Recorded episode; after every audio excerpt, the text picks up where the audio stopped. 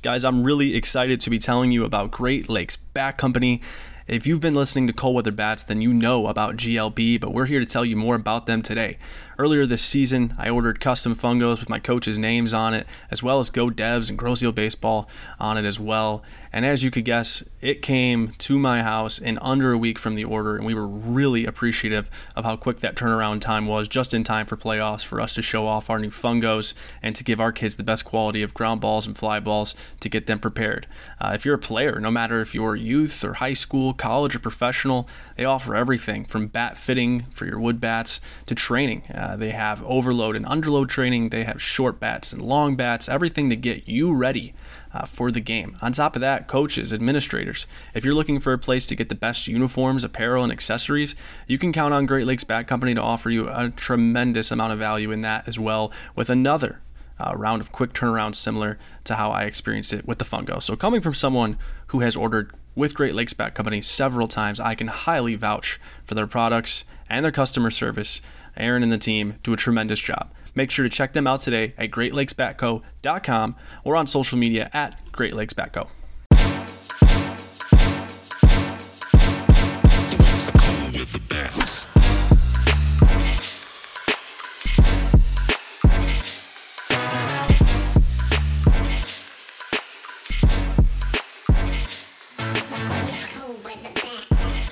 All right, welcome into the CWB Award Show final episode of season three.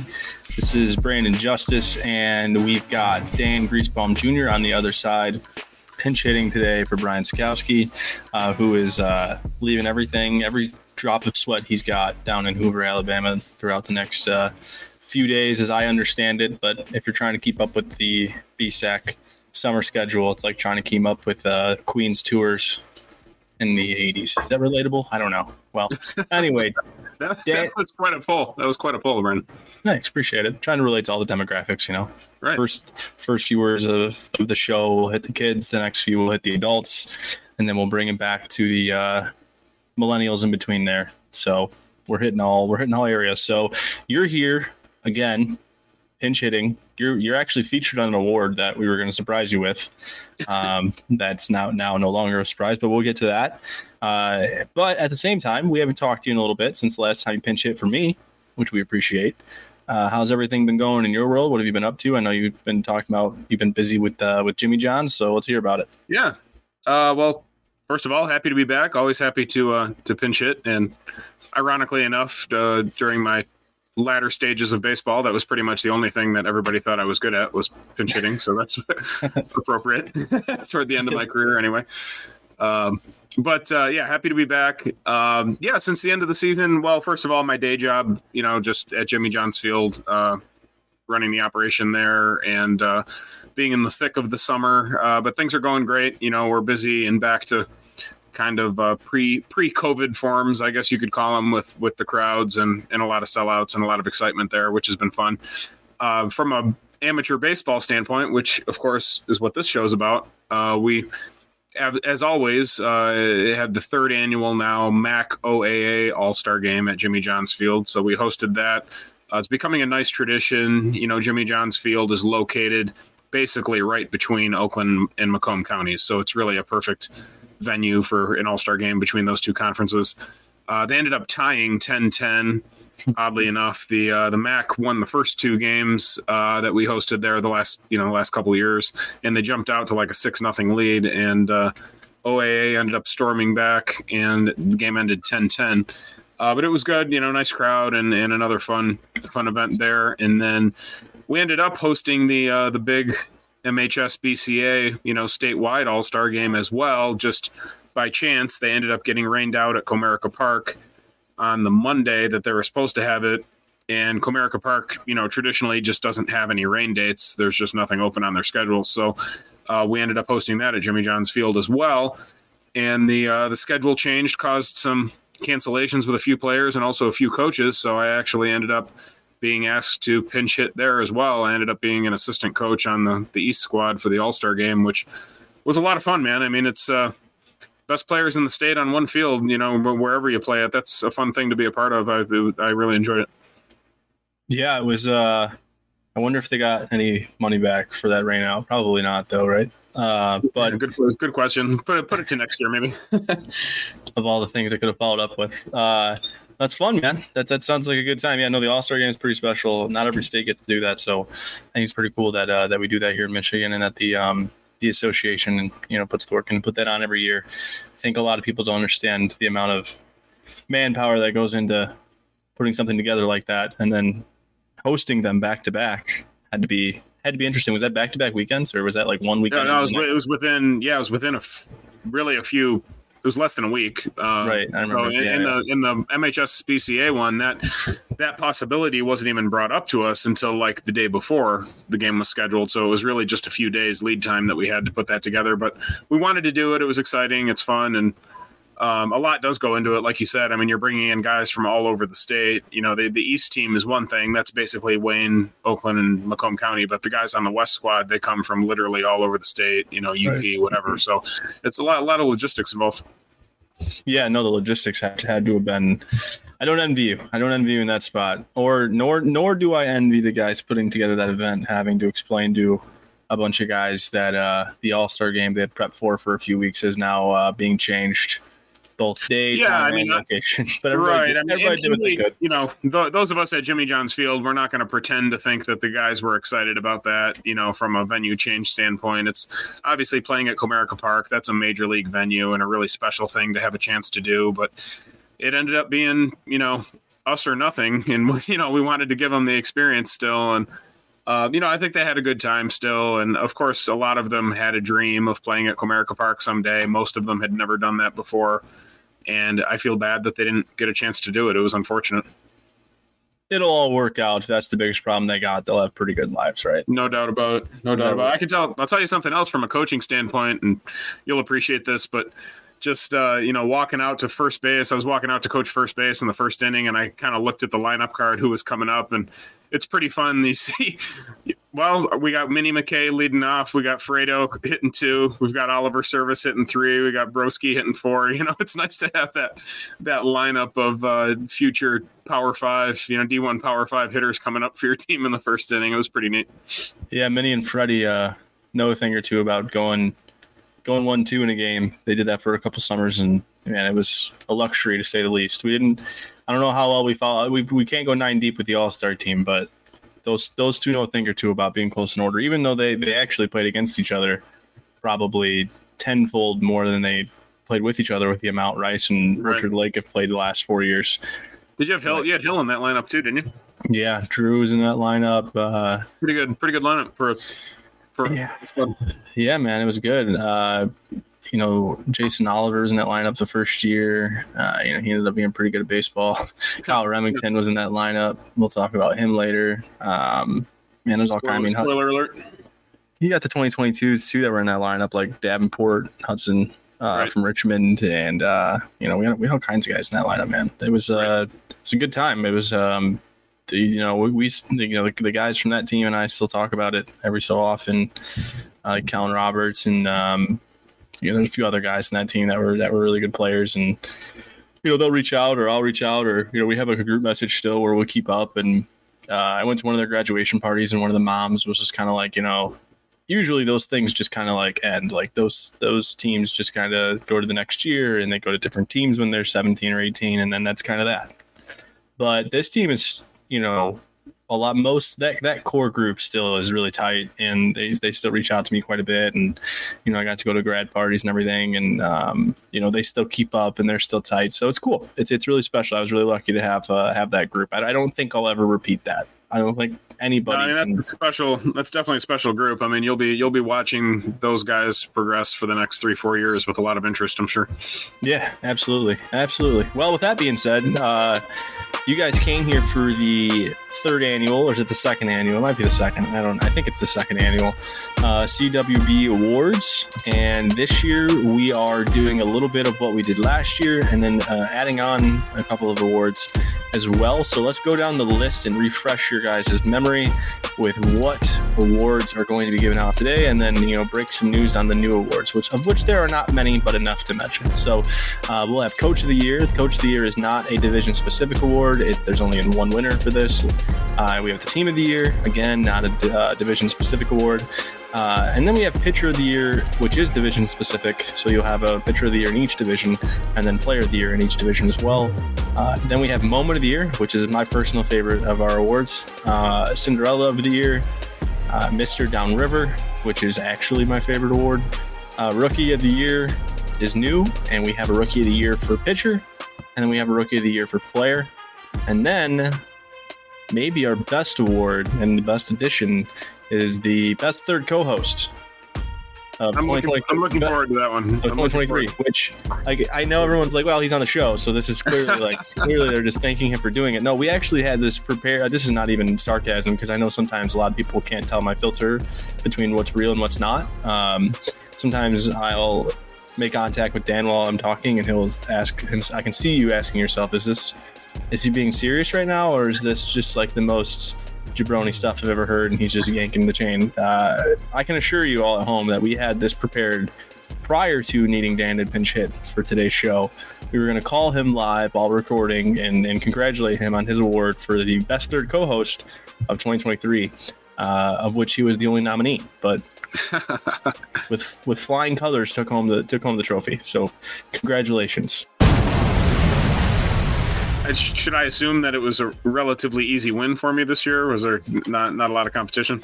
We took a long look at the board and we just thought you were the uh, the, the, the clear winner. You know, and in all categories, your name just was always at the end of that category. It was, it was always the last name we mentioned. It was you know we couldn't we couldn't finish a criteria topic without ending with you know I think Dan's the best one there. Oh, I appreciate that.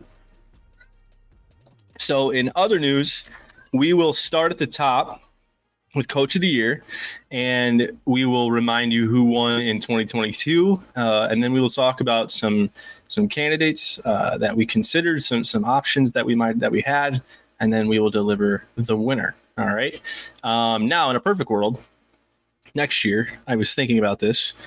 We would do this visually, similar to how we did the player draft, um, and get some people together and everything. But you know, those things take time. Uh, it's an idea but just know that we're delivering this as efficiently as we can for the time being. So, uh, coach of the year, last year's winner in 2022 was uh, Kevin Shubnell or Shubnell. Is it Shubnell? Shubnell? I just say Shub. I, I say I say Shubnell personally. Shubnell? I, think, I okay. think that's. Correct. I thought. Yeah. I think so too.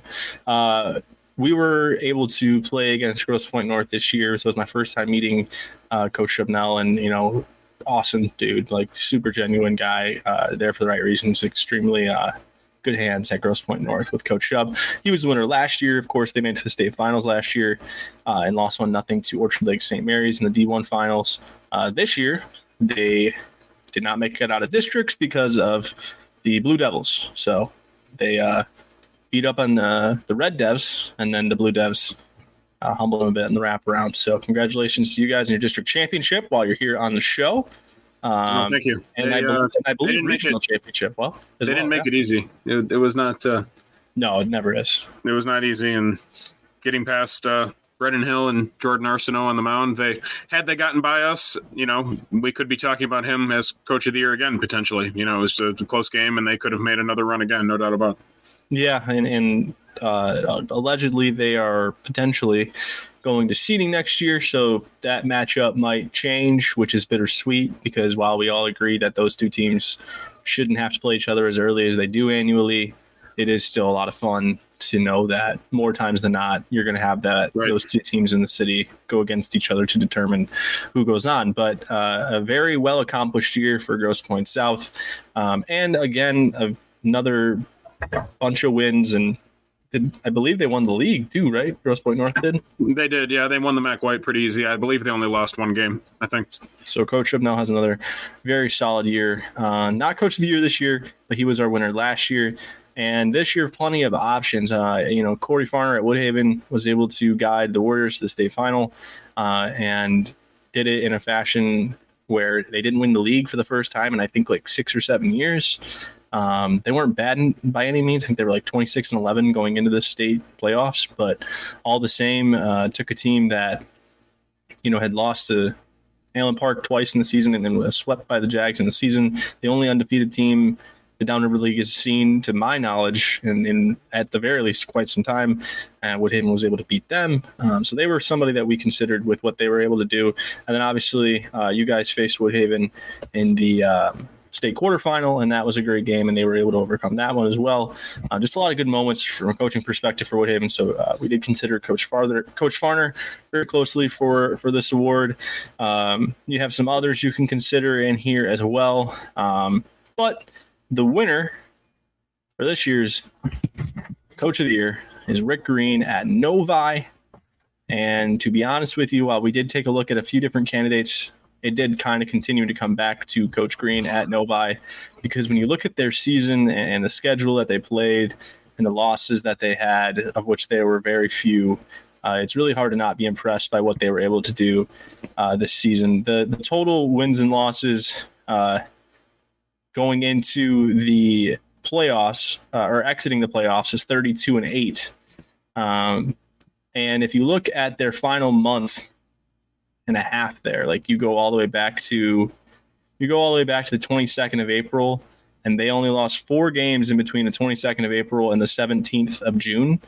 And they lost two nothing to Lakeland, two nothing to Hartland, one nothing to Northville, and four to three to Northville.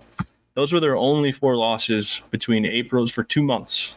Their four losses were by one run or two runs at the most to really high quality teams that were all at some point in our Super 25 between Lakeland, Hartland, and of course Northville, who was our number one for a while, uh, losing to them in a doubleheader, or it wasn't out a doubleheader. It was a Monday Wednesday ordeal, but still losing to them four to three and one to nothing, um, two nothing to, to Lakeland. So dominant year. It was not just a, a, hot run come playoff time. Novi played extremely well in, in a in a league in, in an area that's extremely talented. Uh, you're playing teams like Northville twice. You're playing teams like Hartland twice. Uh, you're playing. I mean, even early in the year, they had originally had scheduled Allen Park. I mean, could you imagine they had a three game triangle with Allen Park originally scheduled, and, or it looks like a doubleheader that was canceled and ended up showing us three games. All the same, even their non-conference was Allen Park, Edison, Howell, Walled Lake Northern, Brighton is in conference, I believe. Um, but all the same, they scheduled tough. Um, it looks like they tried to schedule Allen Park three different times and got rained out all three times.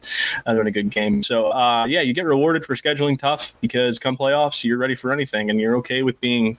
I believe their record was 24 and eight going into playoffs, which is you know still extremely admirable. It's it's not 35 and 0 or anything, you know, extremely sexy, but it's still really good and still really efficient.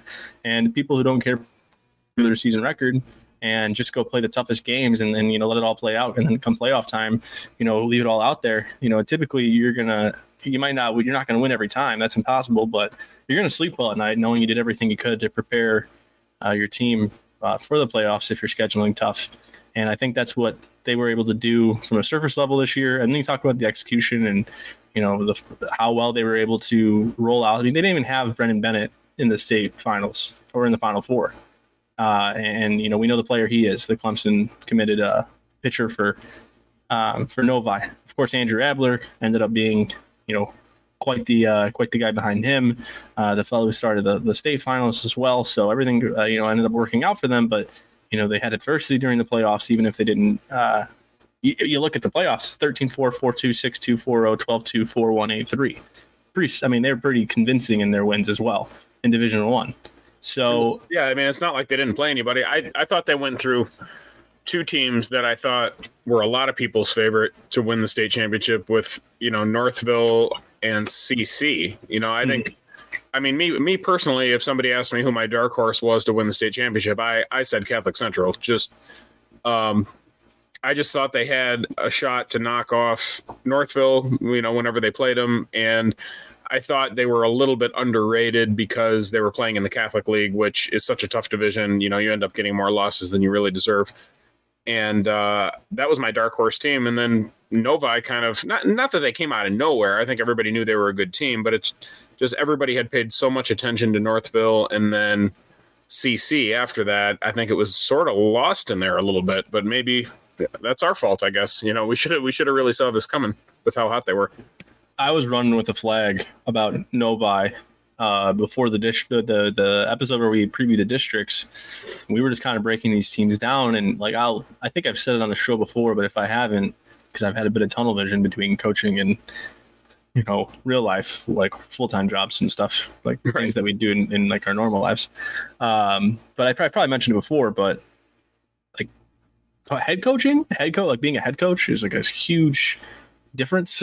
So you, you, try hosting a show while while doing that and you get you get television because you're really just focused on your team. Whereas when when you're an assistant i guess you're just not doing as much of that day-to-day stuff and, and you have more time to kind of look around and scout around. I think the biggest factor for sure for me was you know we're not, I'm not coaching summer ball not seeing the kids in summer ball not knowing about the kids in the lower levels as much now uh, like the underclassmen i don't know as much about as i used to. But one thing i did know is that novi had a loaded pitching staff and i remember before the districts thinking like we should probably talk a little bit more about Novi because because of this. And, and I remember mentioning it like, hey, I- all I said was, I think they're going to be dangerous. I think they're going to be a really tough team to beat. I didn't, I didn't sit here and say they were going to win states, So it's not like I'm the messiah or anything.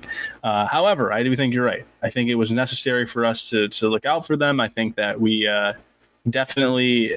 For another year, have confirmation of how important it is to have a strong pitching staff Yeah. um, and to take it even deeper, like not only to have a top two, but to have a reliable three. Because if you get to that final four and the number one is, uh, you know, can't throw that day for whatever reason, then who are you going to go to? Do you have somebody there? Because if you just have two guys, then it's where it gets tricky.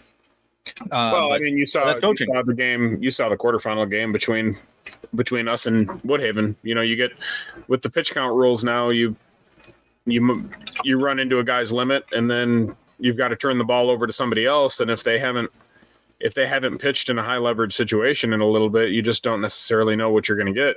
And uh, you know that's kind of what happened to us. You know, we we had two guys that were clicking really well, but they were both out of gas and also out of pitches in the case of Grabowski, and then you have to turn it over to somebody a little bit cold, and sometimes you just don't know what you're going to get at that point.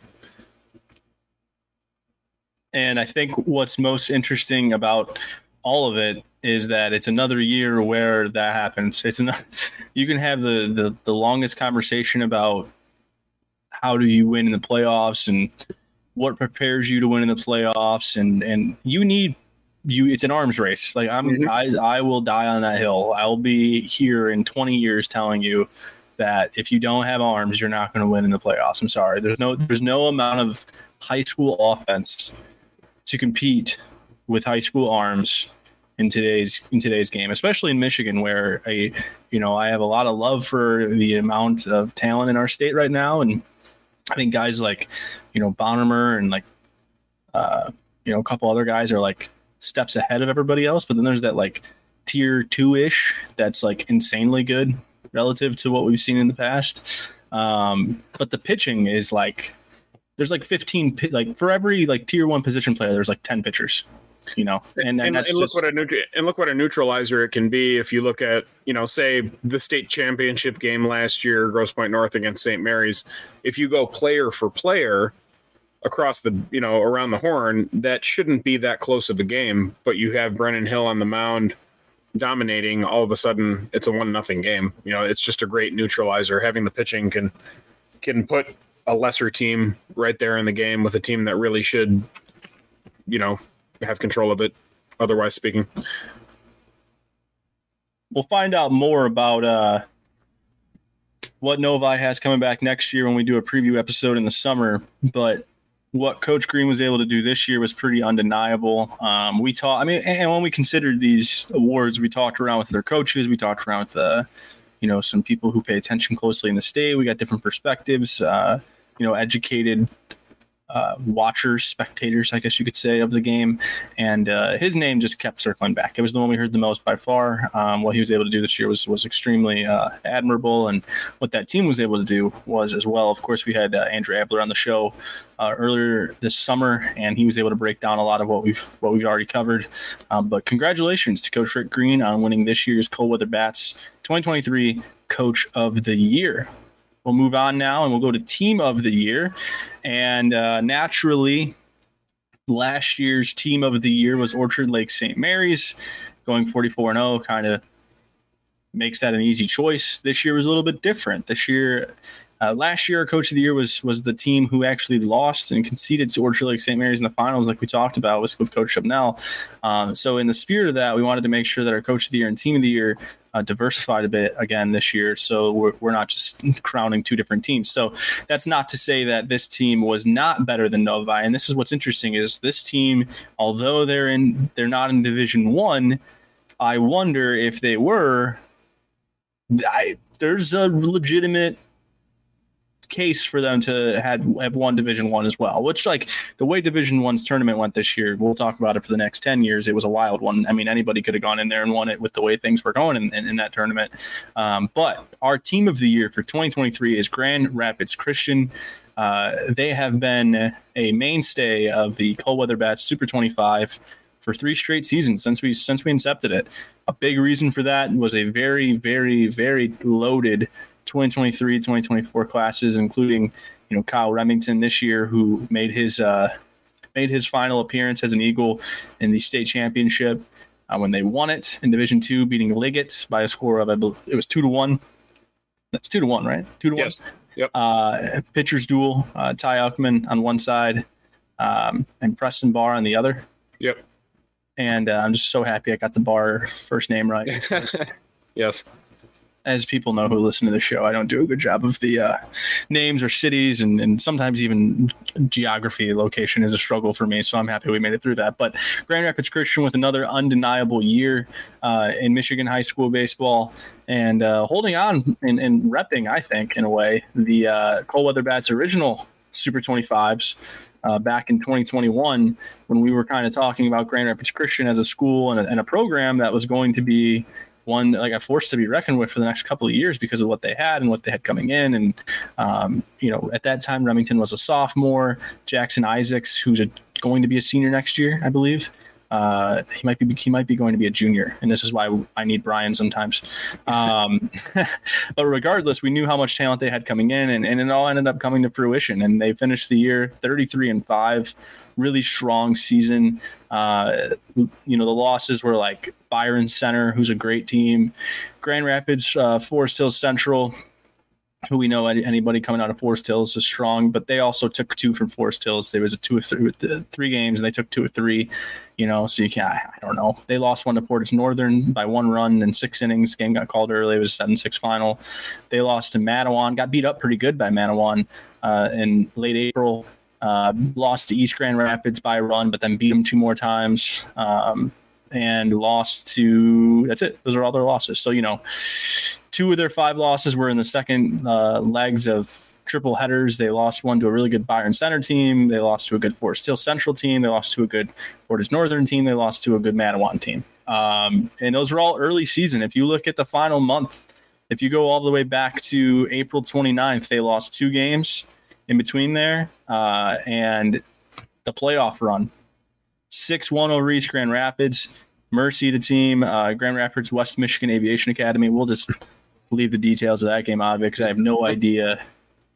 That's why we're getting rid of buys. No offense.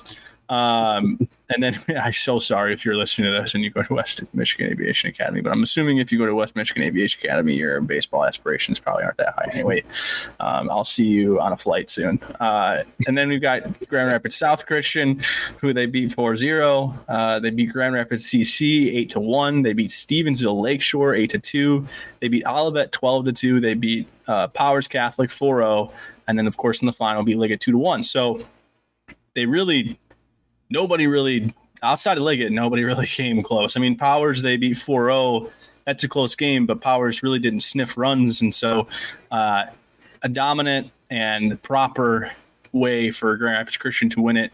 And uh, they've got a, a, a, good amount of talent coming back next year uh, with Isaacs leading the way to give them an opportunity to do it again. But this year was certainly the year that felt like if Christian was going to do it, this was their window. It felt the same way for Liggett, too, with the the clash they have as well. So that was a, a an ultimate uh, ending. Um, but what can you say about Grand Rapids Christian's 2023 season? And Isaacs is a 24, uh, by the way. Um, okay. So, and and Remington winning that game against uh, Powers, right? The semifinal. Yes, game? yes, Remington. Yeah. Yep, he was. Yeah, he was so, the semifinal.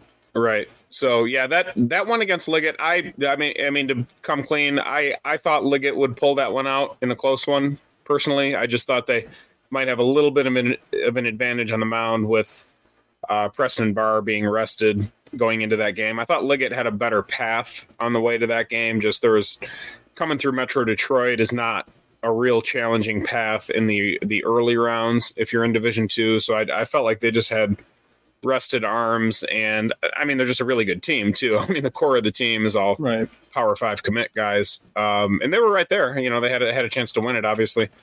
Um, but yeah, I mean Grand Rapids Christian proved uh, proved to be proved to be the best team, and uh, I think you're right. I think they could have competed certainly in the in the Division One tournament as well. That's not a totally foreign concept. I mean, um, St. Mary's, the last you know the couple of championships that they won in D two, I think people would have said something similar about them those years. They certainly could have won D one as well. Yeah, Absolutely, and I, and I don't know what Christian's enrollment is, but I think they're probably going to stick at D two, and I think that's smart. But I do think that this year was definitely a year a year where they could have gone into D one and, and, turned some heads and uh, and made it. I think as far as they as they did in in, uh, in Division two, um, but I do think it was a proper ending for for Christian and Liggett to face off, and then you know that you know brings up the argument of there's people that think the seeding thing is great because you're going to end up the best teams are going to end up playing in the right spots, not in districts. But then there's like things like that that happen where Christian and Liggett still play, and it all worked out anyway. And Powers was there too, so you, you did have the three what we believe was the three best teams. So whatever. I'm I, I don't want to. I mean, I, I don't want to get on too much of a tangent in the middle of the awards, but I I have a feeling if they do the seeding that they're going to start out kind of slow with it and it might just be seeding within districts you know like they do with basketball right now yeah. Um, you know, as opposed to across the board. I, th- I think they might just start small with it, where, you know, in the case of like Grosse Pointe North and South, they would end up playing in the district final all the time, as opposed to sometimes in the pre-district and whatever. Um, but I don't know. We'll see. We'll see what happens with that. It'll it'll seeding across the board, like more like football. I we might be a little ways off from that still, but but we'll see. All right, and moving on, we will we will leave Team of the Year behind and move on. Congratulations to Grand Rapids Christian on being the 2023 Cold Weather Bats Team of the Year. And now we'll get into our division specific awards. These will move a little bit quicker. We'll drop some statistics and, and, and recap it a bit and move on because if we go at this pace, um, we will be here until next season, and I don't want to do that to all of you guys. But all the same, we wanted to make sure you know our two big winners, Coach of the Year and Team of the Year, which we might have been better suited to leave for the end, but uh, I am merely a guy pretending to be a podcast host. So, uh, moving on to pitcher of the year. Last year's winner in Division One was, you guessed it, Brock Porter, who is currently dominating uh, the minor league baseball, which is no shocker. And this year's winner was another one who is not. I. Brock Porter is an anomaly. So, like, let's not go comparing apples to apples with Brock Porter. Um, but Andrew Abler did have a very dominant year. And he, he, although you had a lot of options with where you could go with this, I'm going to say this. I'm going to say you had a lot of options. Um, but what I'm not going to say is that it was that hard to figure out who was the guy. Uh, Andrew Abler was, was really like, just incredible in the playoffs. Um, he was 89 to 91 ish and that's what I see. I'm not going to sit here and report that as fact. I just know that that's what was reported. Was that he was 89 and 91 in the state championship game uh, with the slider curveball mix, um, and, and, he was awesome. He overlays the slider and the curveball well. It's hard to see which plane is breaking, and he's able to mix those things up. He can throw the secondary early. He can come with the fastball early. He can out pitch with the fastball. He can out pitch with the breaker. Uh, it just really, I mean, did it all really well this year. Um, the stats were like absurd. Um, this season, and I'm trying to find them because I definitely have 900 names in front of me and did not realize I didn't have his stats in front of me. But just know this season was absurd for Andrew Abler. We had him on the show already, so you guys know all about the season that he had, and he went in and uh, took care of. Uh, a state championship with his team as well, helped out on the offense, not just a, a pitching guy this year, but that is where he dominated. He is off to Harvard to pitch next year, and we will certainly be paying a lot of attention to what he is able to do at that level. Um, what did you see from Andrew Abler? I know you probably only got to watch a little bit of him uh, come playoff time. Um, what did you see from him this year? Yeah, no, I just would echo that. That's the right choice. And I think you said it all as far as comparing it to last year's winner. It's I think Brock Porter might just be a once in a generation kind of a deal. You know, I don't know if we're gonna see anyone quite dominate on that level, but you know, you're looking at a guy whose team won the Division One state championship. He led the way. He had all the stats that back it up, and it's it's the right choice. Absolutely. So congratulations to Andrew Abler, uh, who is our Division One Pitcher of the Year in 2023. In Division Two, we go to Flint Powers Catholic. Last year's winner was uh, Noah Keller from Goodrich, and this year's winner is Grant Garman uh, from Powers Catholic, who had uh, like just an absurd year. Um, and I'm sorry, Andrew Abler, for not having your stats in front of me. How, however, I do have Garman stats in front of me. Uh, he went 12 and 2 this year. Uh, record is whatever. He threw 79 innings, uh, had 127 strikeouts to 14 walks with a 0.61 ERA. So 127 strikeouts to 14 walks with a 0.61 ERA is certainly efficient if uh, if I had to say so myself. so an absurd year for Grant Garman, unquestionably. I mean, this was the easiest, maybe the easiest choice to make, and that was a, a league or that's a division with like Kyle Remington and uh, you know Ty Uckman, who was awesome for for uh, for Christian, and then you had Preston Barr for Liggett. I mean, honestly, like Joey Randazzo made a case to even get looked at for this. He was so efficient all year as well in, in yep. bigger moments, especially in that semifinal game. Um, but Grant Garman runs away with it this year with an incredible uh, season. Uh, what did you see from Grant Garman this year? Yeah, you know, I think that that really is. I, I would have had trouble picking, maybe more trouble than you picking this one. I I don't have access to the stats and whatnot, but like you mentioned, there's a lot of guys in D two D two that really had nice years. Um, and good teams, good you know really good arms with good teams, and um, you know Barr. And uh, I, I, didn't necessarily think of Randazzo, but that's a great point that you made. Just because every time he's out there, he seems to win. You know, he seems to. That's what I was starting to, think. I was like, yeah. I'm not paying a whole lot of attention as much as I normally would, but I just keep seeing Joey Randazzo go out there, and it ends with a win. Right, exactly. Um, so uh, to me, it wasn't as easy of a of a choice necessarily on the surface, just because of the competition. But right. um, you know, well, it'll be fun following him into to next season. He's got another another year too. I don't I don't know a ton about what teammates he has coming back, but you know, Powers will definitely be a a favorite again, just for the mere fact that they have him back on the bump. It's an arms race. Yep it's an arms race in each division in each division especially when you get into the lower ones especially um because it does it unevens it unevens the playing field. So congratulations to greg garman our 2023 d2 pitcher of the year. On to d3 i keep saying things like oh this one was probably one of the easier ones but actually the easiest award to pick by far was this one. So please with an asterisk uh, on the other ones that I mentioned. This was actually the only one where we were like, all right, we know exactly who won this one, and that is D3 Pitcher of the Year, Josh Kastner, uh, out of Algonac, Michigan uh, commit. He was just extremely dominant this year.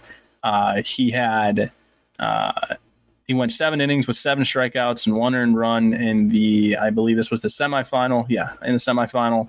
Um, his season record was 79 innings pitched, 137 strikeouts uh, 0.7 ERA, 11 and 0 record. He was awesome. He ate a ton of a ton of innings, uh, and he still is. He's you know he's got a lot of uh, length to him, not just like single day length, but really just like season seasonal length because he just won six innings pitched in the middle of July, early July, I guess you could say, after eating six to seven innings all year long uh, for Algonac throughout the spring. And usually you see guys who pitch with a lot of length for their high school team kind of slow down come summertime and usually just do like the four or five pitch outings at the most. And uh, this guy's going out there and still throwing six and seven in the summer. So uh, Kastner's definitely the real deal, uh, definitely deserving of this award. Yeah, I mean, and his team will be right back in it again next year. You would think with uh, with him leading the way. I I don't know. I, I mean, that was one of the when it came down to Final Four time. I, I would say that Algonac was one of the teams that everybody probably felt the best about, right? Maybe coming away with it. But oh yeah, absolutely. I think they were the far and away favorite going into going into it all. And he had that, you know, he had a big performance in the semifinal. He's a, you know, really good, really good four pitch mix. You know, he he does a lot of things really well, and it'll be fun to watch him as he moves into next season. And you know, I think he sits about 89, 90 most of the time right now. See if it end up with a, a few more on top of that between now and next year. It'll be fun to fun to watch him going forward. Yeah, no doubt. He was uh he was awesome all year, and good to see him again. In Division Four, uh, Caden Smith was the winner from Beal City. He's a Kent State commit. He was awesome uh, for them in the playoffs and, and really stood out as one of the uh, better players in Division Four. Trent Rice was obviously awesome in Division Four for the last few years as a position player. Uh, Caden Smith kind of stood out with the same type of vibrance that Trent Rice stood out with, where he kind of looked like a man among boys in that division. Um, and he was awesome in the Division Four final. I was not lucky enough to be able to watch the Division Four final. Did you get a chance to watch it? I, I did not. No, I I think, uh, and this is another guy. He's a, he's a 24 also, isn't he? Yes. Yeah. So we're you know we've got we've already got some storylines developing for next year. There's going to be some teams that had a really nice run that have a chance to be really good again. It'd be interesting. Yeah, they were. Uh, man, Caden Smith is awesome. Uh, so congratulations to him. Um, again, we we don't just make these awards on our own. We kind of come up with like a rough draft, and then we go around and vet. And uh, Kate Smith was he checked all the boxes for pitcher of the year in Division Four. He was consistently picked, and just to make sure that our winners from 2022 got a shout out because I forgot to shout them out. Is Matthew Hoover won the pitcher of the year in Division Three from Buchanan last year, and then Connor Silka from Riverview Gabriel Richard, shout out Brian Sakowski, won it in Division Four last year. Uh, so congratulations again to this year's winners for pitcher of the year: Andrew Abler, Grant Garman, Josh Kastner, and Caden Smith. Down to player of the year. Uh, we'll start with Division One. Caleb Bonner out of Okemos. It was unbelievable this year. We get him back next year uh, to keep with the theme. I mean, he's just, I mean, just tremendous. I, I mean, he is arguably the best position player um, in a long time. I think he is extremely good. We uh, like like hand in the air. Like nobody talks about Orchard Lake in 2021 and 2022 as much as cold weather bats because like it's it was our job to shine a light on Michigan high school baseball and they were far and away the best team. They were the best team in the country. And so like naturally we did and and all of that. But like lest we forget that uh Caleb Bonner might be the best position player like in the last 10 years. I know Alex Mooney was super good, and I, I think Alex Mooney is, is arguably the best one. There's a bunch of kids who are arguably the best one, uh, and Bonner belongs in that category. I'm not going to sit here and say he's definitively the best one. I don't think that that's necessary, but I do think he belongs in that group, and that select group of the best position players uh, for Michigan in the last 10 years which is a which if you look at the best position players from Michigan in the last 10 years and you compare them to the best position players in Michigan in the last 40 years, like it's up there. Like the, the last 10 years, probably like in my opinion, the best. And I think we've talked about it ad nauseum enough. We don't need to cover that in the award show. Um, but Bonner is certainly a part of that category. He hit 541 this year with eight home runs. Uh, he swiped 15 bags too. Um, the uh, led his team to a 24 record. I mean, shoot, slug, he slugged he slugged 1.06 through the first 25 games of the, of the season. That's in, like unbelievable. For those at home who aren't aware of analytics, that's ridiculous. Like I almost dropped an f bomb. Like that was that's that insane to slug that high. Uh, I'm starting to wonder if they maybe mixed up. Yeah, can, can, we can we emphasize just that's slugging, not OPS? Right. Exactly. like the OPS is touching two at that point. right. That's insane. Uh, right. So good for him because that's that's absurd. Uh, I mean, also an OPS an OPS like that is usually top two or three guys on the team generally. If your OPS is that number, let alone just just your slugging. Right. Exactly. And and the player of the year, uh, Gatorade player of the year in Michigan um, for this season. And that's a pretty prestigious award. Obviously, Porter won it last year. The year prior to that, I believe, was Mooney.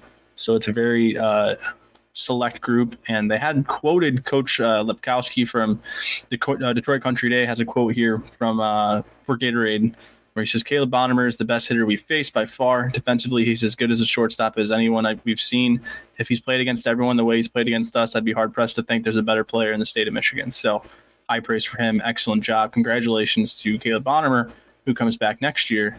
Um, and if you're not watching at home, he hit a ball in the Perfect Game National, where uh, our dear Brian Sakowski is right now currently. He hit a ball 107 off of wood and like effortless. Like there wasn't not a lot of torque. Like he was not trying. He was he was just swinging. And if you were listening to his interview with us on the show, his approach, he said, "Well, it's just it's just simple. Just go play baseball, you know. And it's like, oh, to be that simple, I would love. I would love for that. That's really the if if I were a pro scout, I would really love that. Oh yeah. Vibe. I mean, you know how hard it is. It, guy, guys like me, guy, guys like me who are a little more high strung, or you know, try the the tryhards of the world. We we don't last 162 games a year for 10 years. You know, right? You got you got to be a little more easygoing than that. Right, exactly. And to for it to be that easy for someone, kind of says everything you need to know about that player's uh, skill set. So congratulations to Caleb Bonner. And then we move to Division Two's Player of the Year. Uh, last year's winner is once again this year's winner. So congratulations on on uh, on back to back Division Two Player of the Years for Kyle Remington. It was another really strong campaign for him where he was able to uh, put on display what he can do, not just on the mound but also at the plate. It's re- you, you'll guys, we we tried. Like we looked around, like we asked for stats, like we looked at stats, and like nobody on offense and defense was doing what Remington did in Division Two. He he hit 434 with 53 hits, 12 doubles, three triples, and a homer. Scored 59 runs, swiped 26 bags, had 22 walks to nine strikeouts, and then in, on the mound, on the mound, he went 10 and 0 with a 1.49 ERA. Uh, in the playoffs, he went 4 0 with a 0.5 ERA. You want to talk about showing up and, and playing to the highest level and, and the most important time. We talked about it on the show before the playoffs started. I'm like, dude, I, I don't, I know I have not been able to watch a lot of these guys lately, but like Monday through Sunday, if I have a game that day and you're giving me a team and I have to pick a pitcher, like I'm picking Kyle Remington to start that game because everybody behind him is going to play with everything they got. They're going to embody the the you know motions he puts out there and the lack thereof because I've seen him play with the most emotion in the world when he's in the field, and I've seen him play with absolutely zero emotion and just com- be completely dial in on the mound and, and be dominant in both phases. And he's a very uh, unique player in the way he can adapt to what he needs to be for his team that day and how well he he does uh, to carry that with him through those games. So really impressed with what Kyle's been able to do over these last four years, knowing him as a freshman, seeing him develop into what he was as a sophomore, and then uh, to carry that flame because a lot of guys get that momentum and then just kind of hit a wall. And I don't think he ever did. I think he just kept ascending. So congratulations to Kyle Remington. Uh, what did you like from Kyle this year? Is he uh is he considered? I guess are they looking at him as a as a possible two way in Minnesota? Yeah, he's going to be. Uh, yeah, he's a two way. Okay, okay. Yeah, I mean, back to back back to back as player of the year. I know you haven't been running these awards for very long, but spoiler alert, he's the only uh, the only back to back winner. He must be doing some things right. And you know, another guy whose team was, I mean, team of the year. You know, it's uh, he led the way, and there's an awful lot to to like about him. He's been doing it right for a long time, and be fun to fun to watch him going forward. I mean, you've you've seen more of him than I have, and have always spoken very glowingly of him. And you see, you know, he seems to, besides just being very skilled, he seems to have a good idea of what he's doing out there, and you know, a leader, and just have a lot of poise and and uh, has a good idea of what he's trying to accomplish when he's on the mound. That's for sure.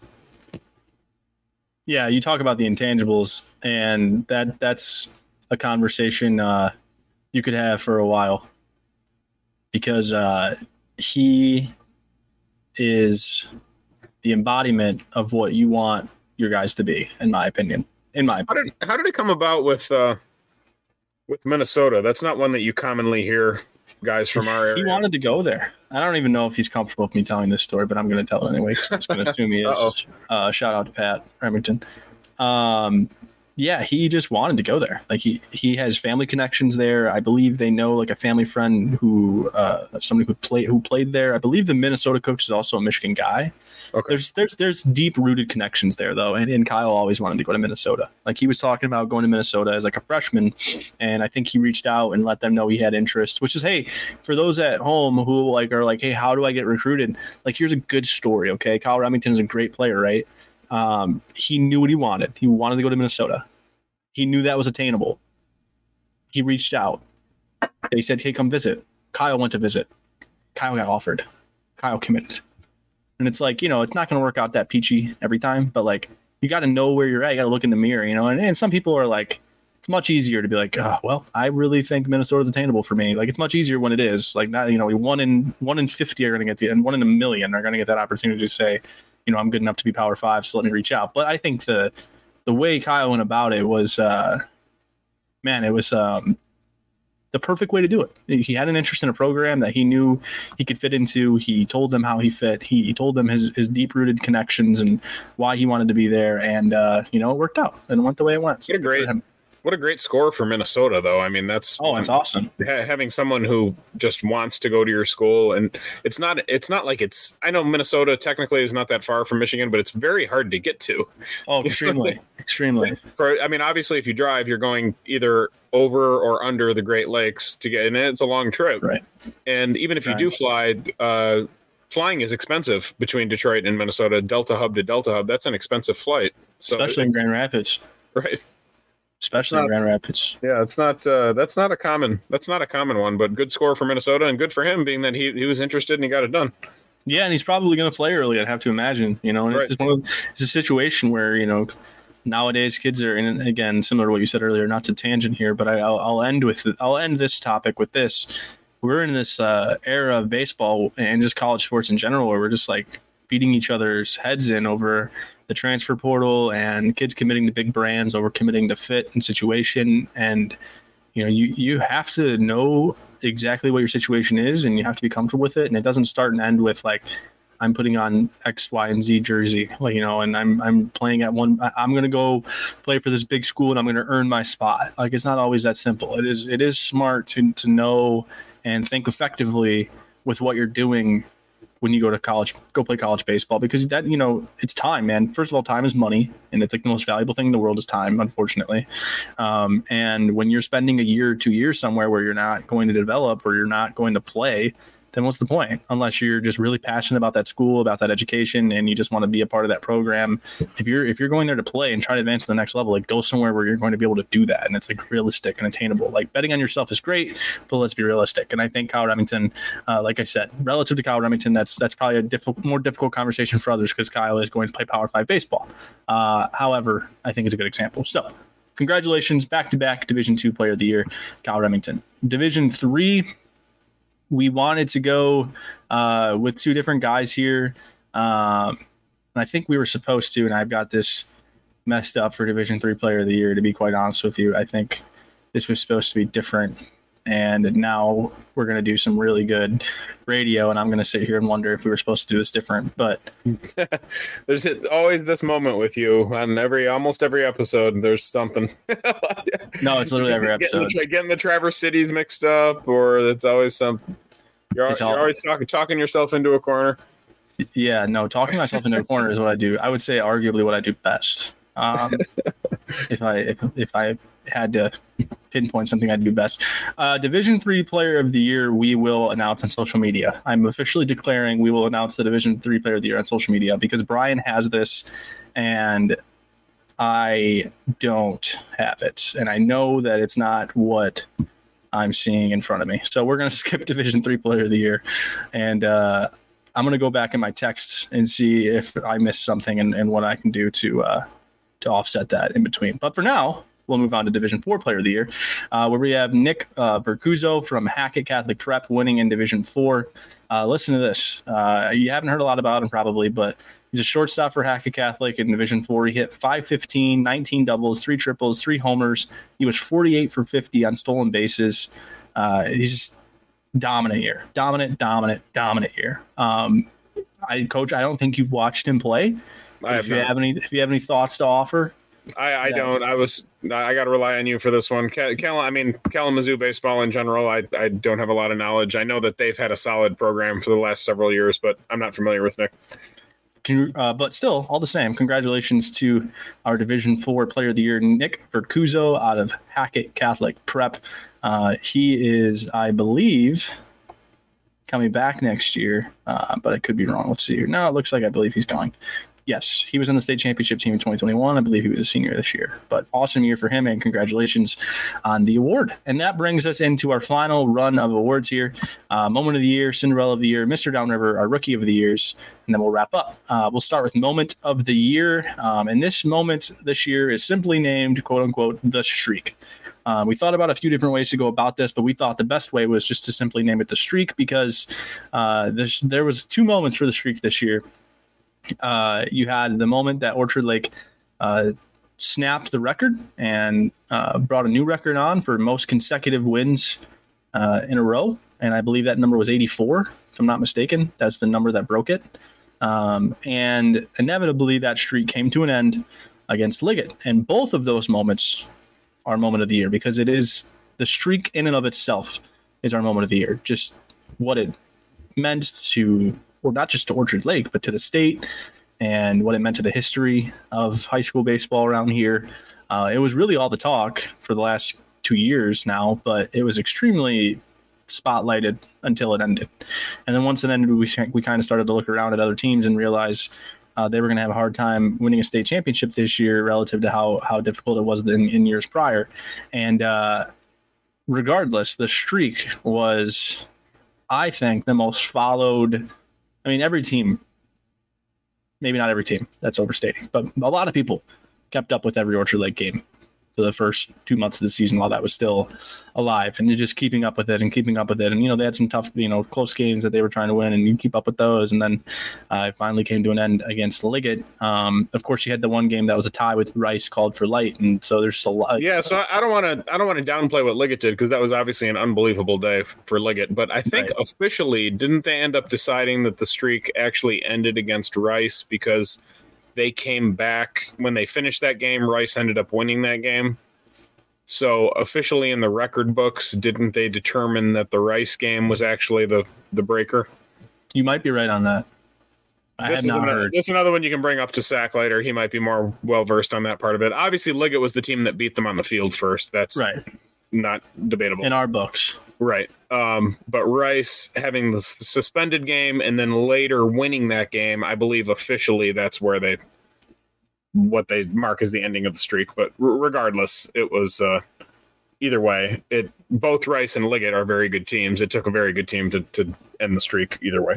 Yes, very much so, and it was the most commanded storyline that everybody and their mother kept up with that I've seen in high school baseball and really in high school sports. Like I, there's so much buzz around that program and still is. There always there will be for for the next quite a while. I would I would say, but especially during the streak. So our moment of the year in 2022 was the Edison and Liggett District semifinal with the walk off grand slam, or not the walk off, but the go ahead grand slam last year. Um, this year, however, it is the streak. I feel like there's uh, I feel like there's a lot to not that we have all the time in the world, but I feel like there's a lot to to talk about it just in the sense that, you know, first of all, I, I would say that it, it, was definitely the most deserving team of owning this streak. You know, there there could be there could be situations, and I think there have been before, where maybe a small school was just dominating a lower division or something, and then maybe not scheduling a lot of tough non-league competition. And you can run off a lot of wins in a row doing something like that, but we're talking about a team playing in division one playing in the most challenging conference in the state playing double headers twice two double headers a week against some of the best teams in the state and running off a streak like that you know and, and just with the number of division one commits that they've had from those teams um, you know a future future hall of fame coach i think we could say and and, matt Petrie, even though he's too young to be a hall of famer at this point but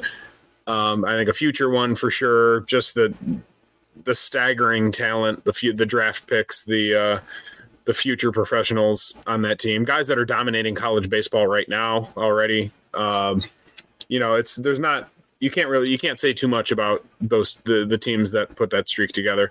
And then I, I would say you know part two to that, the streak was broken and it it was more than one. You know, it was more than one loss that they ended up having. You know, it was like I thought, you know, maybe after that Liggett day, maybe they would put it back together and and and run the table after that, and that's not the way it happened. You know, they ended up losing a few more games, and then um, I think quite surprisingly, were knocked off in the district, which I don't think anybody really saw coming. Um, you know that kind of thing can happen in baseball, but it's but it's really an interesting story. It is something that we're we're going to be talking about for a super long time. Like like we'll always go back to that. Hundred percent. I mean, it's history, you know, and it's hard to it's hard to realize history when it's modern, when it's happening right in front of you. Right. Um, you know, and what did that feel? What did that feel like to uh, to to Matt Petrie to, to to lose a game in the state tournament? I mean, most of us lose a game in the state tournament every year. He hadn't lost one since 2018.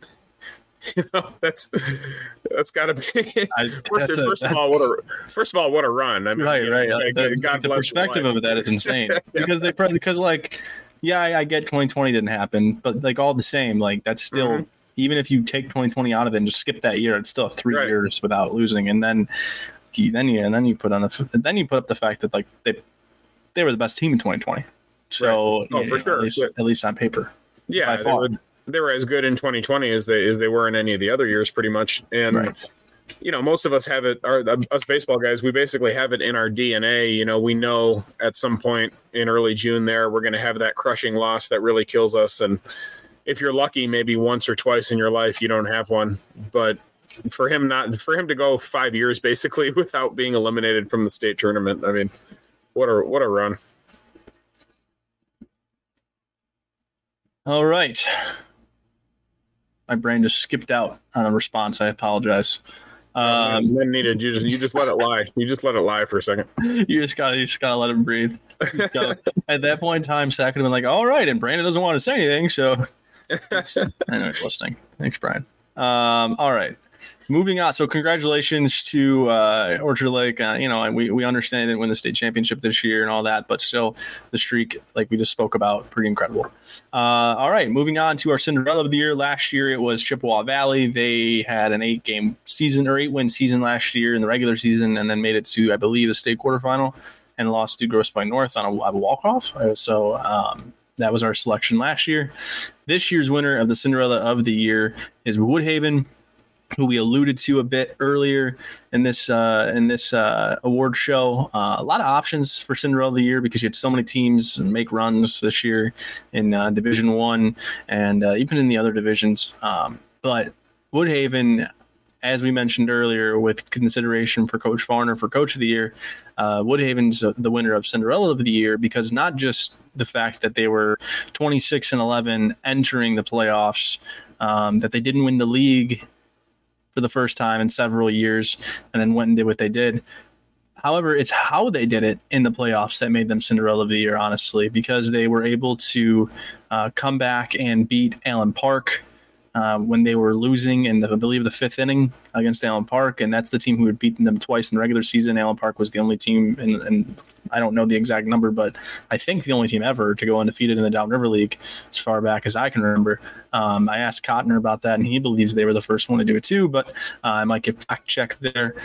All the same, they beat what is one of the better downriver teams in a long time in Allen Park uh, in comeback fashion. And then, uh, of course, uh, then they were able to pull off a pretty extraordinary comeback against Grosse Pointe South, uh, in which they scored uh, six runs with two outs and seven runs total in the inning. Uh, they were down by, I believe, six going into that inning, and then ended up being up by two going into the next one, and that was the bottom of the sixth, right? Yeah, bottom of the sixth. So, uh, yep. and then they were down five nothing or four nothing. They were down four nothing in the semi, and they were able to come back from that one and win that game and get to the final where they ran out of gas and didn't have enough to to beat Novi. However, uh, three straight comeback victory, not three straight, but three comeback victories, and not just like two to one comebacks, like big time comebacks, down seven two in the quarterfinal, down 4-0 in the semifinal, and down, I believe, like five to two or five to three or three to one or something like that. They're down two or three runs against Allen Park late as well. So, congratulations to Woodhaven for being our 2023 Cinderella of the Year. Dan, I will open the floor for you. However, I will gladly close it if that's what you'd like to do.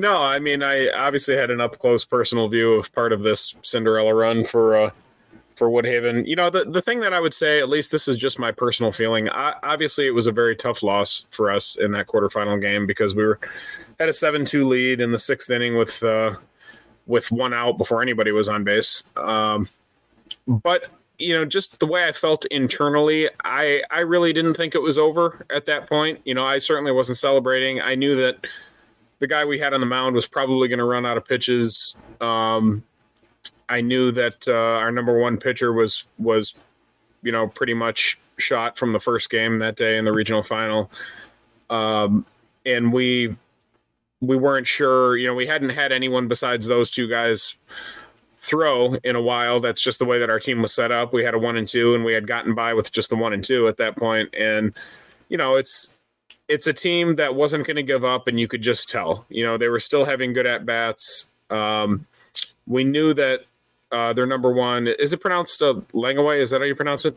Langlois. La- okay. I know it's spelled like Langlo. I always pronounce it wrong. Um, we knew we had, that he had a few pitches left, and if it got close, they, would be able to bring him in. And, and this is a little bit off topic, but he's a really nice arm as well. Um, you know, he he can really reach back and bring it. Yeah, he was um, awesome for them all year. Yeah, I mean they they always Woodhaven always seems to find a pitcher at the top of the rotation that that can re- really bring it. Um, yeah, next year they've got two studs coming in, uh, Lucas Farner and it's Corey's kid, um, right? And uh, Cameron Thorning, both two right. guys who who won World um, Series, yeah, Little League World Series. So the Little League World Series a legacy is uh, it's left Gross and it is yeah, it's down, river now, river now. Yeah, although it's across a few different schools, right? Some of those other guys yeah. went going to other places, but yeah, they all ended up going a few. There's some kids right. in Huron, some kids in Taylor, some kids in Woodhaven. I don't know the others. I think there's people who are so involved in like where kids go, and I don't, I got no idea. I just know they're right. not coming to Grosse. I know they're not coming to Grosse Ile. I can tell you that much. right. uh, at least World Series right. kids. We still got some stuff. though. don't worry. No, uh, but uh, yeah, but as far as Woodhaven goes, you know, I really felt like they were as much as I hate to say it, I knew that they were still in the game, and I knew if we didn't earn those last five outs, it, it wasn't going to happen. And and they fought. I mean, they were just a team that doesn't give up. You could see it in every game that they played. Um, I think they were playing sort of like they had nothing to lose. You know, I don't think that they were a team that had a lot of pressure on them this year. You know, Woodhaven's been a good team for a long time, but like you said, they weren't really expected to be a Final Four team this year or a state championship contender this year, and that's kind of how they played. They played like they had nothing to lose, and they uh, they didn't uh, they didn't give up anything easy. I mean, they just made they made you work for every single out, and and as an opponent of theirs in a big game, that's that's just how I felt. We were going to have to earn every single out, and we we didn't earn we didn't earn all all 21 of them in that game, unfortunately, and that's that's the way it works. No, that's uh, it's baseball. You're yep. going to be on the right side of it. You're going to be on the wrong side of it. And we've told we could you could say it a million different times. Doesn't make it hurt any less. It still sucks when it happens, but it feels yeah. really good when you're on the other side of it. And you know we've been there, and we and we haven't been there. So, yep. c- congratulations to Woodhaven for being our Cinderella of the year uh, for 2023. And then we move on to Mr. Downriver, one of my favorite awards. Uh, last year's winner was Ty Garza. Go Devs. Little did I know when we gave that award, to Ty Garza last year. Um, I'd end up coaching at Grosse Um, not the reason he won, obviously, because we had no idea those things were happening at that point in time. He had a very dominant year last year and uh, at the plate and even uh, came in and threw a little bit as well. Um, but this year, the winner is Gavin Muzzy out of uh, New Boston Huron, Michigan State uh, commit. He had a uh, stellar year at the plate, hitting 412 with 47 hits, 15 doubles, a triple, 24 ribbies and even swiped 13 bags. But where we all know Gavin Muzzy to be dominant is on the mound. He had 58 innings pitched. His record was seven and one. Only gave up 21 hits in 58 innings. 58 innings with eight earned runs, 15 walks, 120 strikeouts. A 0.96 ERA, a 0.62 WHIP, and the opponent's batting average of 107. Uh, so it was an, an, extraordinarily strong, dominant year for Gavin Muzzy. I would like to uh, personally apologize um, for him getting to a full count with two outs in the bottom of the seventh inning and uh, Grosse Ile's uh, Levi Lane hitting an infield single to break up said no hitter oh. with one out left in the game in a 3 2 count in the bottom. Oh, wow. So, uh, where did, he, where, did he, where did he hit it? Was it a legit, legit shortstop? It was legit. He ran it out. Yeah. Okay. You get some speed out of the box and ran it out, and simple as that. I mean, it was. Did he hit the ball super hard? No, but did he? Did he do what he got to do to get on first base? Sure did. Right. Counted, counted, counted in the book. But uh, he, I think he, he, had, didn't, he didn't bunt though. No, he did not bunt. I would never. Okay. I'm not. I'm not a monster. Um, Muzzy ended up getting his no hitter though uh, against Flat Rock in the district semifinal, I believe, and so he ended up getting that that that no hitter, and he got kept getting close and not getting it, but yeah, he was dominant, man. And then he, um, you know, the other option for this was uh, Shane McClendon. Um, he was really really hard to not pick because he was so good this year for Riverview. We just think Muzzy's ability on the other side, you know, Muzzy was so good at the plate too, you know, to hit to hit over 400 and also go throw the way he did. Pretty undeniable. But Shane McClendon, I believe I'm saying your last name right, but if I'm not, I'm sorry. But he was uh, extraordinarily good for Riverview this year. We also want to shout him out as a congratulations because he did just commit to Oakland and pretty awesome to be a senior in July committing to a division one school um, sometimes when you wait it, it plays out the way you want it to. Does it always work that way when you when you wait that long? Not necessarily, but you know, McClendon obviously was a late bloomer and wanted to uh, you know put his best stuff out there, and and he did. And Oakland came to watch him at the Riverview Huron game, and the reason we're bringing this up is because you know we're deciding between Shane and and Muzzy, and uh, these two faced off against each other in the uh, regional semifinal Huron versus Riverview, of course, third time playing against each other. And uh, Huron took two from Riverview in the regular season. And then in this game, they went nine innings and uh, it was one nothing with two outs in the bottom of the seventh. And Huron was able to tie it with one nothing, three two count, I believe, two two count, something like that. It was a the kid it was a hit and run where the shortstop was drawn into second base and the kid at the plate was a small little lefty and he kind of just stuck the bat out and got enough of it on turf to put it in that five six hole, not through it, just towards it, and they had already pulled the middle away with the steal, and he was able to hit that way and force the throw over to first. And on the throw, the kid who was stealing from second, there was a double steal, guy from first to second, and the guy from second to third, and the guy who was taking second to third actually ended up trying to steal, take home too, and drew the throw from the first baseman, which was not in time, and you know they went to extras and Riverview ended up winning on a wild walk off or on a walk off wild pitch. And uh, but Muzzy went eight innings in that game, I believe, or seven innings, and Shane went either seven or eight innings, and they were both tremendous. They both, I think, had one earned run at most. So they were awesome. Um, so I thought, hey, what if we give it to Shane because in, in the in the final duel they ended up winning it. But you know what what Gavin was able to do on the offensive side was pretty undeniable. So congratulations to Gavin Muzzy for being our Mister Downriver in 2023. Um, were you able to watch? I don't think you, I definitely know you weren't able to watch Shane this year because I don't think you guys saw Riverview at all. But anything we were, were you were able to watch from here on this year? And yeah, I saw. Well, I got to see I got to see Gavin in the uh, in the All Star game up close. Right. Um, you know, which was good. First of all, I know this is liable to make me sound like an idiot, I guess, but I but I'll be honest with the audience here. In, until literally until I saw the lineup card for the All Star game, I had no idea that Muzzy wasn't his real last name. Is this something that you knew? yeah, I had no idea. Is that is it like a moniker? Did he take this yeah. on a long time ago? Like what what is what is this? Yeah, his uh his last name is impossible. it's, it's yeah. impossible, dude. It's enough to have like enough for people to not even understand that like people call you is not actually your last name. Um, it's like Mela uh, it's Melachowski or something. Well, like I, I, still have it. I still have it printed here from the from the game, but M O C M O C Z Y D L O W S K Y. Muzzy. That's what it sounds like to yeah, me. It sounds like Muzzy. I mean, it was to the point where when I first looked at it, I, I didn't realize that it was him until you know. I, obviously, I did eventually, but um, you know, it, it didn't take long to realize it was him. But I had absolutely. I figured, you know, listening, hearing about this guy for the last three years, I, I thought his name was Gavin Muzzy. Um, but anyhow, yeah, no, I got to see him. You know, in both forms uh, as a two way guy in the in the All Star game, and I think he's the right choice for uh, Mr. Downriver. I'm disappointed that my prediction of uh, Huron against Liggett, I kind of thought that was going to be like the big D two matchup prior to the Final Four. I thought that was going to be like the showdown game in D two, and it didn't quite work out. I know it's not his fault, but um, I just thought that would be a really good game that didn't quite materialize. And and not and not only it, did it not materialize, but the fact that that game went so long probably hurt Riverview or whoever won that game. It was going to hurt them going forward, just using a lot of pitching and everything. Um, but uh, you know, again, those things happen. That's all of what goes. That's all of what goes into making the state tournament complicated and producing upsets. Yeah, similarly, it's what makes it so exciting. Yep. So, congratulations uh, to our Mr. Downriver, our very prestigious award.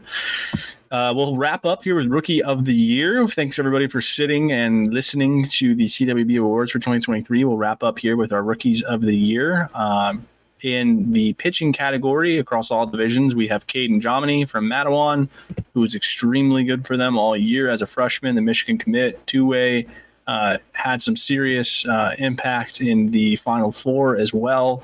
In the semifinal game, played played an awesome game, and, and had, he was really a star throughout the playoffs and really all season. And he'll continue to be uh, for Mattawan. I think he was uh, a primary. Him and him and Garza both were awesome on the mound, um, and uh, he was a primary reason they made the, the run they made in Division One playoffs. They were a team that came out and beat Portage Northern, who was a really highly prestigious team year in and year out, but especially this year with the record they had. And I think they beat them like what? I think they put up 20 runs or something, right? Like, wasn't like oh, it, was, it was crazy. Yeah. So, I, Matt, Mattawan's been kind of a sneaky contender for a couple of years oh, now. I, I, think, yeah, they were in the final eight, I think, last year also. Um, the West Side, like, West Side teams are just man. They just, yeah. they never they're so they're so plentiful. Right, and they're going to be obviously contenders for the next few years just based on having him. Right most definitely, most definitely. Um, so congratulations to our first rookie of the year. We don't have one from last year. This is the first year we're doing them. Um, so congratulations to Caden.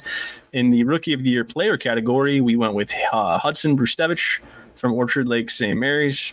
Uh, he had to step in and, and play a really big role. Uh, he kind of ran alongside Minnie McKay uh, when Minnie went out and was hurt for a while. He, I mean, Minnie missed a lot. I think what to like a, at least a month, maybe more. It might have been like two months.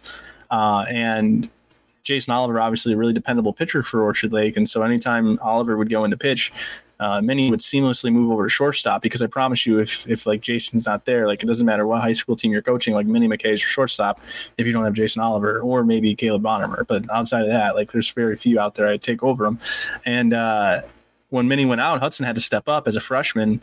And, and granted, you know, Hudson has an older brother, Parker, on the team, and he's been able to be around the team a lot over the last few years. But all the same, as a freshman at that level, playing the teams you're playing against, like the Brother Rices and the CCs of the world, um, and what and the Liggetts and what have you, having to go in and and, and even if you're playing at the level of because he is committed to Notre Dame, it's not like he's nobody or anything. I mean, a rookie of the year, Caden Jomley committed to Michigan, rookie of the year player Hudson Brustevich committed to Notre Dame. It's not like we're picking diamonds in the rough here or anything, but it's still all the same to have to plug in for Orchard Lake St. Mary's during the streak, having to play shortstop and, and you know in place of McKay when uh, Oliver goes to pitch, and then having to switch over to first base uh, in between there. I believe is what he was doing, um, or maybe not first base, but he was, he was he was third. I don't know. I just know he was plugging and playing in a couple of different spots. He had to kind of play the position he was asked to play that day, type of deal throughout the season, and that's tough to do as a freshman.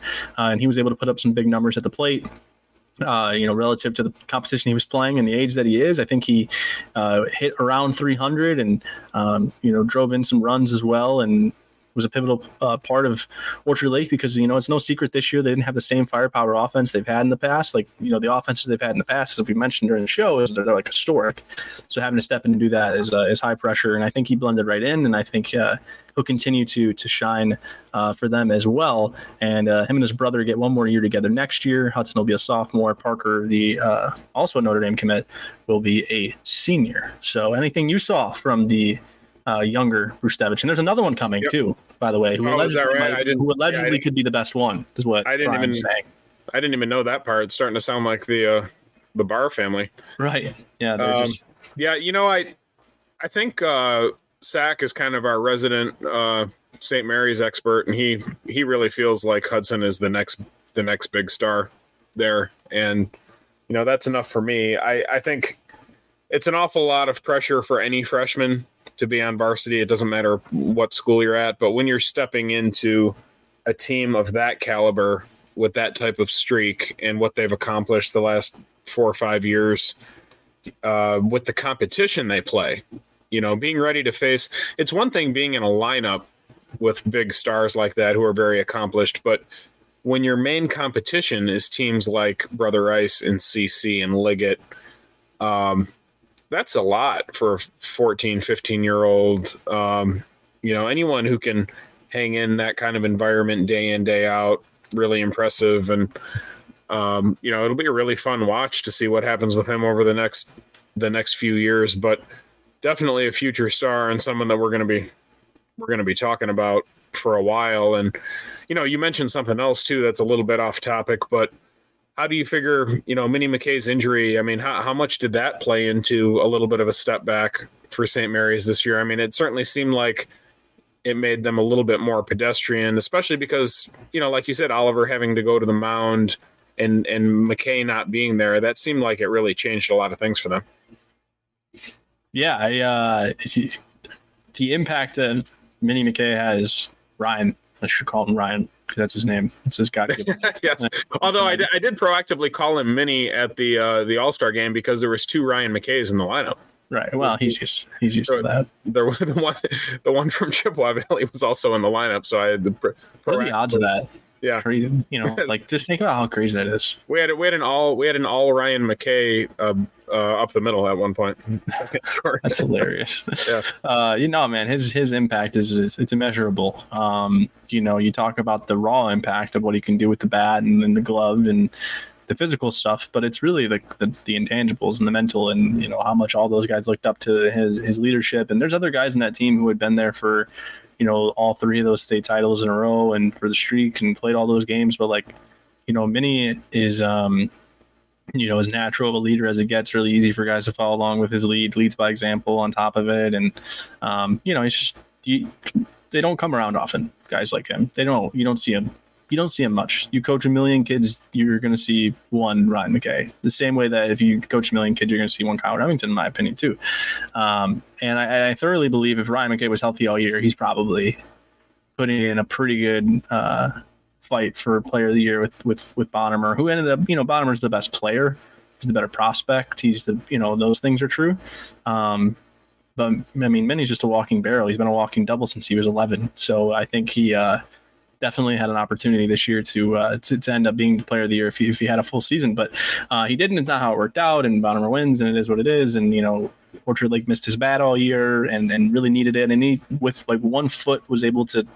I think he went like four for five in the game that they lost or something like that. So or three for four, whatever it was. Um, but but yeah, no, his his impact is immeasurable. So, um, but that is it for our our awards for this year, the 2023 CWB awards.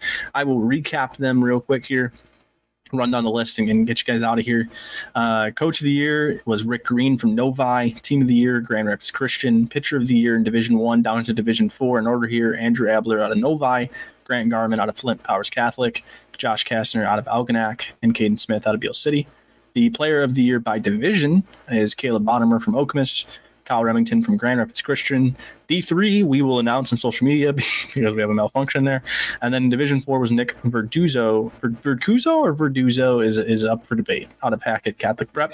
Uh, our moment of the year was the streak, quote unquote. Cinderella of the year was Woodhaven.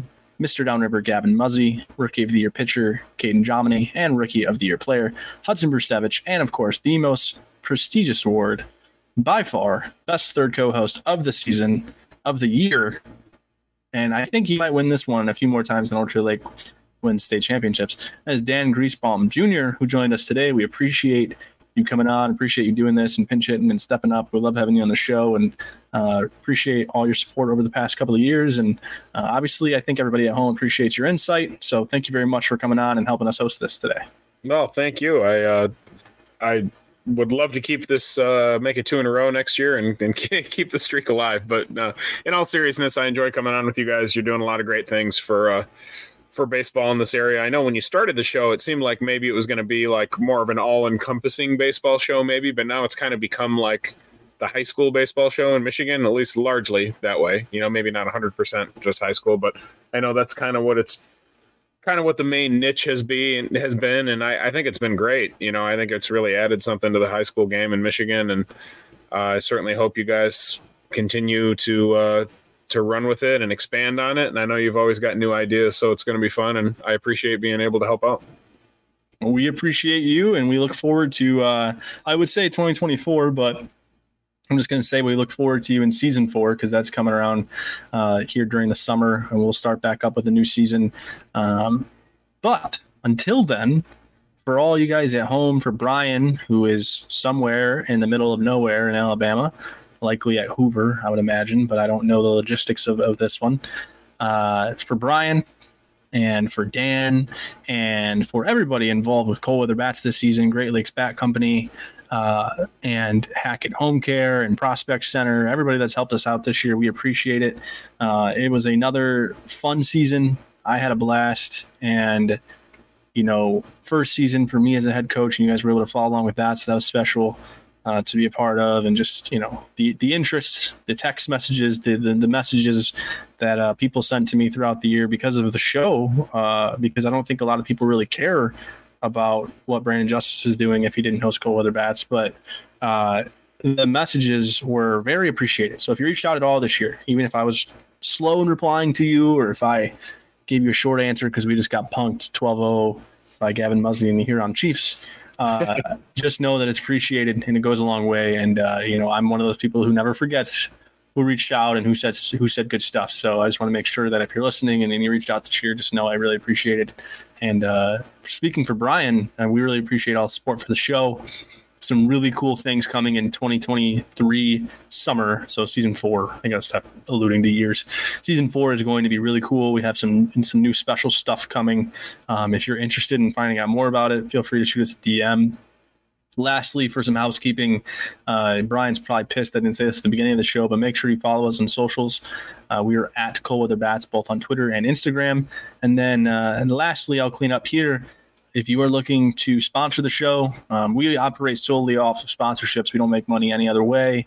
Um, and we also don't really make money. This uh, is another thing I want to point out. Uh, I think together, Brian and I have in total in three years made about 250 bucks a pop, maybe a little bit more, give or take. I got to go back and look. This year we did we did all right, but uh, we you, are. You, you, probably spent yours on baseball cards. Am I, am I right? No, that's a fact. That's a fact.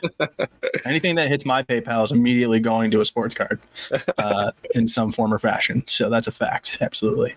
Um, yeah. So uh, we are looking for sponsors for 2024. We have some people who are interested, and we are certainly uh, in talks with a few. So uh, we don't want anybody to miss out on an opportunity if they feel that it's a good fit, and if you feel it's within your bandwidth to help us out. Um, we've got three different ad spots open for episodes. We've got social media ad spots uh, open as well. Currently, Great Lakes Bat Company will continue to be one of our sponsors. Uh, we'll also likely bring back Hackett Home Care next year. I can't speak for that because John and I haven't spoke, but um, about it, but I would imagine that they, would be interested in coming back next year as well. And, and if not, then um, we look forward to seeing who would like to step up there. Uh, the show is awesome. It shines a spotlight on everybody in Michigan high school baseball. It, it gives the kids a platform. It gives the coaches a platform. It's uh, everything from a resource to learn about baseball uh, to learn about recruiting uh, and to also just be entertained and listen to a couple of guys talk about baseball and sometimes three if Dan Griesbaum Jr. steps up. And uh, although it's only been two guys the last time he's been on the show because he's been shitting, when it's all three of us, it's a blast. So, uh, you know, we want to continue doing the cool things like the Super 25, but we also want to do cool things like the player draft that was live this year. Um, you know, we want to do the award show live next year. And those things are all possible, of course, with capital because uh, you are all in a world where capitalism dominates everything. And that's a conversation that Brian Sakowski would love to have with you another day. Uh, for Brian and I don't I don't want to pinch it. I don't want to pinch it on that show. Yeah, exactly. yeah, yeah. We're, I, will also sit out on the capitalism show, the oral history. Uh, we appreciate you guys. Honestly, uh, it means a lot. Um, sometimes this show just kind of like happens every week because we kind of do it every week. But I just want to make sure everybody knows how much we appreciate it. And uh, you might hate our rankings, you might hate our awards, but just know it's always coming from a place of uh, wanting to give uh, Michigan high school baseball the exposure that we believe it wholeheartedly deserves. So, uh, for Brian Sakowski, somewhere in the middle of nowhere in Alabama. Dan Griesbaum Jr., everybody involved with Colder Bats this year uh, for Michigan High School Baseball and another extremely fun season uh, for season three of Cold Weather Bats. I am Brandon Justice, and uh, they are everyone I just listed. Make sure you guys keep up with our socials so you can uh, find out what's coming in season four and then when the next episode is coming from season four. I would imagine you will see it in uh, you will see it either at the end of July or early August. Given how much Brian is on the road, I would honestly believe it'll be August. So in between now and then, feel free to hit us up on socials. Uh, keep up there to find out what's coming in in the future. We're very excited about it. We will talk to you guys soon. Thank you so much for tuning in to another long season of Michigan high school baseball uh, podcasting with cold weather bats. We'll talk to you guys soon. Enjoy your summer. If you're playing summer ball, don't let your coach throw you more than 105 pitches in a given day for all that is holy and earth. Have fun. Talk to you in season four. Woo!